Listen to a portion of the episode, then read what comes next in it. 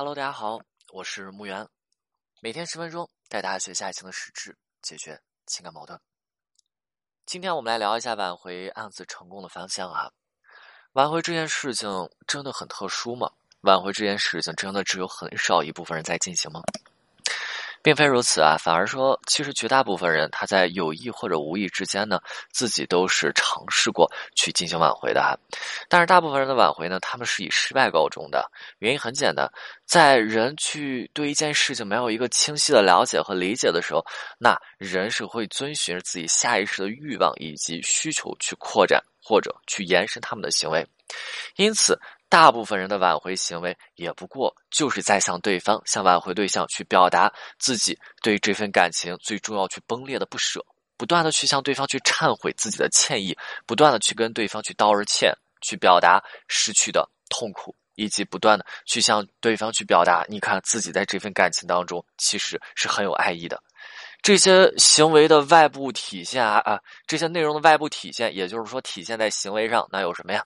包括说，给对方去写小作文，一遍一遍的向对方去表达忠心，以去求取对方对自己的原谅；再给对方去发送信息，给对方去寄送礼物，祈求对方能够再给自己一次机会，祈求对方收下了自己的礼物，能够收下自己的心意。那对于这样的挽回而言呢，我们可以称之为大局已定，并且大势已去。原因很简单啊，我们可以从去从三个维度去考虑挽回成功的可能性。这三个维度分别是：第一个维度。那对于过去的问题，我们该怎么去解决呢？以及为什么会出现过去的分手问题，对吗？那之前分手问题是为什么会出现啊？那这些问题该怎么去解决呢？这是第一个维度哈。那第二维度，对于曾经的这些问题而言，那在未来是否还会去发生呢？过去的问题在未来会不会去发生了呢？啊，第三个问题，那整个争吵以及矛盾化，甚至说分手的过程当中，为什么说没有去照顾到自己伴侣的情绪和感受，对吧？你为什么会分手？不就是你有一部分是情绪问题，对吧？我觉得跟你在一起太委屈了，你不关注我，你对我不够用心，对吗？这个时候我觉得我特别委屈，所以我觉得这段感情谈不下来了。那为什么对会让对方有这样子的感受呢？为什么没有照顾到呢？啊，这是一个平衡情绪的问题啊。第三维度，对于这三个维度来讲呢，不少人也有跟我去讲过啊，说老师啊，我发信息，我跟他去有说过，我跟他去保证过，以后一定不会再犯了，但是他也不愿意再相信我了。老师，其实我跟他去保证，那这不是解决未来的这些问题吗？对吧？那过去的问题在未来，我跟他去保证了，我不会再犯了。我想不少人听到这儿会轻笑一下，呵呵，对吧？为什么会轻笑？你说对方就去信吗？对不对？你的保证有力度吗？对方凭什么相信你啊？啊，这是不少人，这是有理性和逻辑的人哈。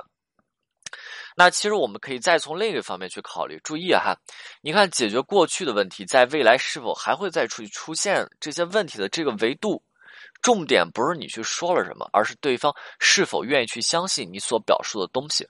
所以对于这个点而言，重点是要去重新取得对方的什么信任。那么大家其实可以再去细品一下刚才挽回者说的那段话。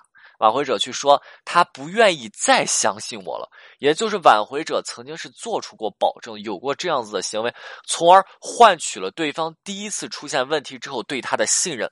第一次出现这个问题啊，那可能对方要分手了，然后挽回者说：“我以后有一定不会再犯。”然后呢，对方相信了，对吧？两个人拉扯了一段时间，好，我给你一次机会。复合了，相信了，从而换取到了对方的信任。曾经挽回者通过用保证来换取信任这种方式来解决我们刚才去讲的第二个维度的问题，也就是曾经的问题是否还会在未来继续发生呢？但是问题是什么呀？问题是挽回者的保证有没有兑现？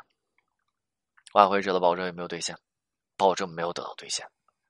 挽回者的保证被他们亲手颠覆掉，对吧？过去的问题，哎，我保证了不会再出现，但是不好意思，他又出现了。然后这个时候，这个时候呢，对方要不要分手？二次分手，对吗？对吗？这就是为什么有的挽回，你第一次做出了保证，哎，经过一段时间的拉扯，对方原谅你了，同意了。这个东西不是你的保证有多好用，而是对方想要去相信你，我还爱着你，所以你跟我的保证，这个时候相当于什么？让我内心出现了一点点期待，也给了我一个台阶儿。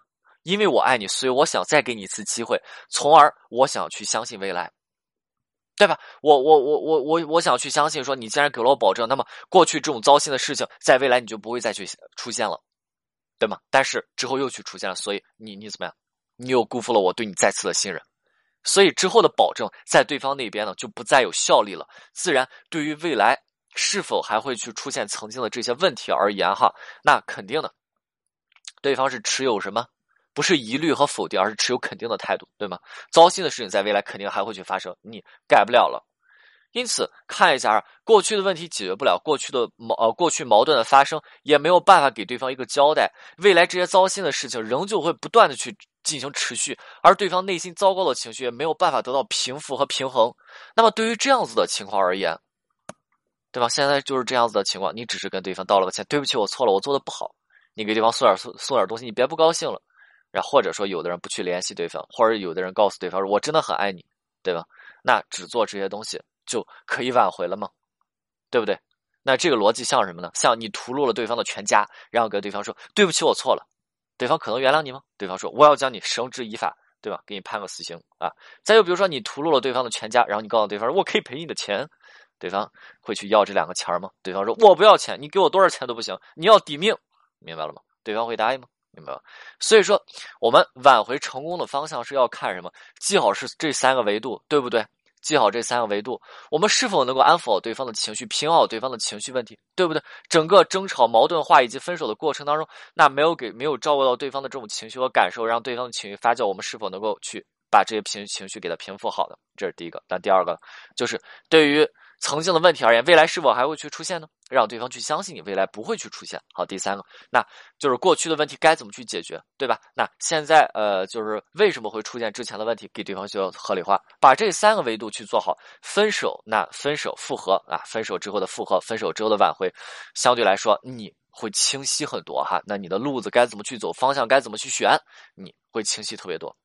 OK，今天内容就到这里，我们下次再见。